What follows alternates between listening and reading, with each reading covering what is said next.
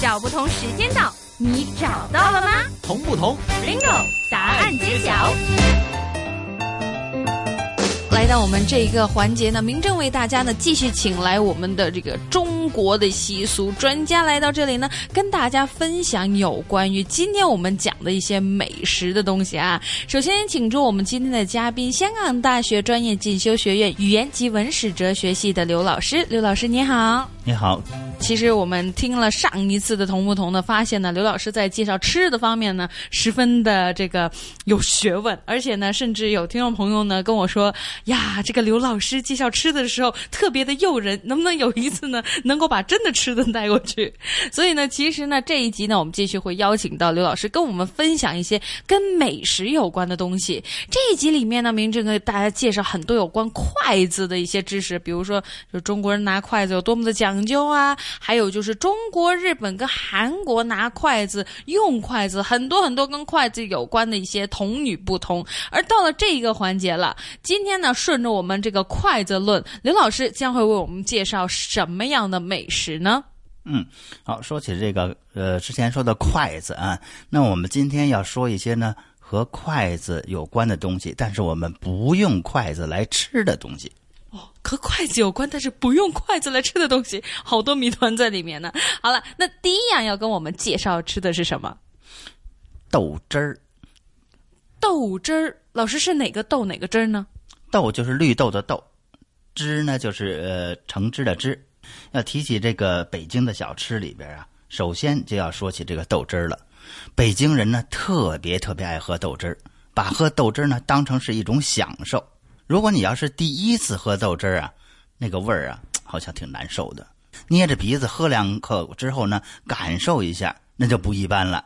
慢慢呢，你就会上瘾，到处去找，排着大队也是非喝不可。老师自己也是这样吗？对呀、现在也是这样吗？现在不是啦，现在没有机会呀、回去的话，如果回到北京去排队喝这个豆汁儿，就什么都别干了。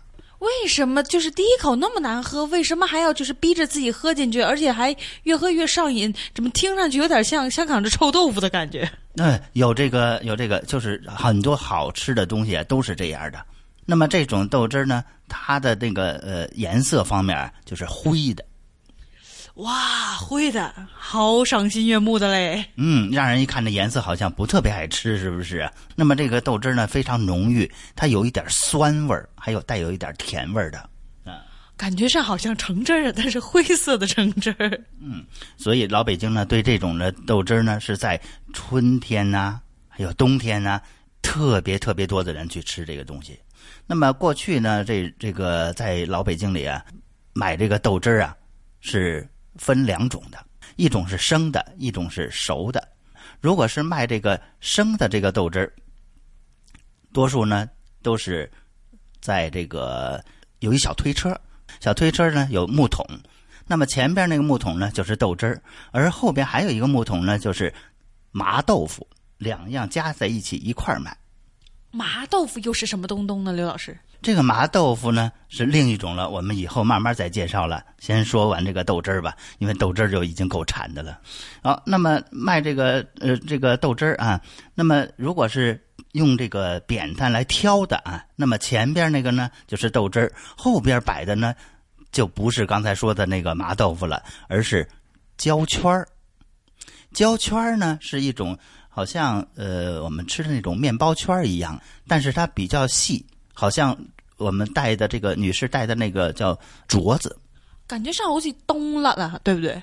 差不多吧。这个这像镯子这么大小，那么手指这么粗细，那是用油炸出来的这么一种食品，吃起来非常酥脆，啊，非常有有特色的这个，或者呢是麻花啊，还有呢就是辣咸菜。它分成是是这个这几种，那么喝豆汁呢，就是最好呢是配上非常非常的好的刀工切出来的酱菜，像咸菜这一类的啊。然后呃，如果你要是能吃辣的啊，那么拌上一点辣椒油，那么配套再吃这个焦圈啊，风味独到。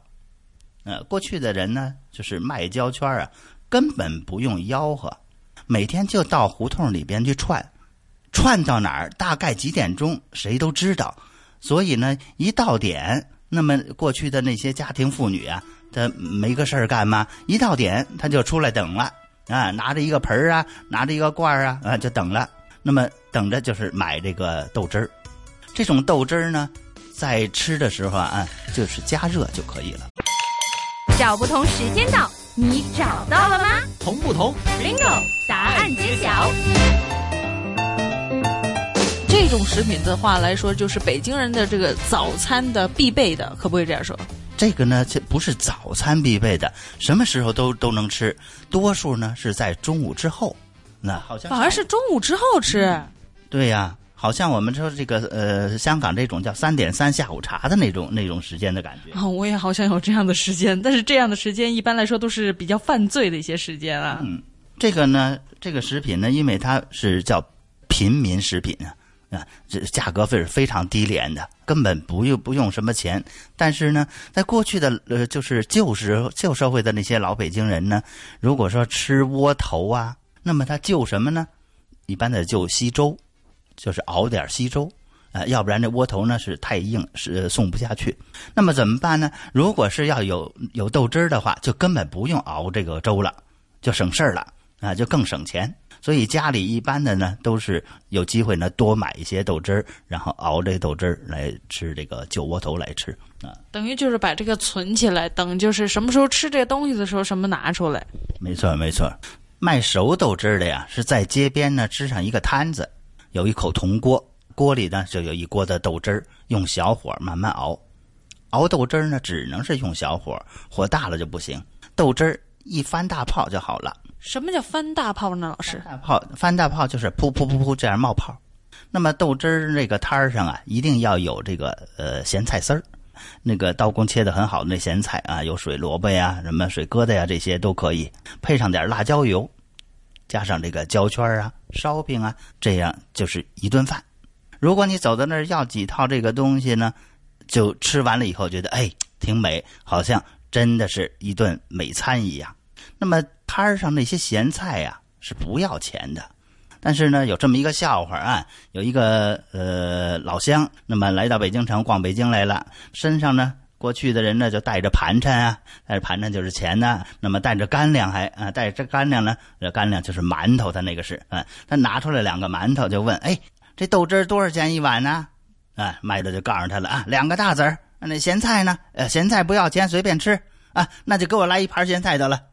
就是直接要咸菜就不要钱的就行。对呀、就是等于是免了费了啊。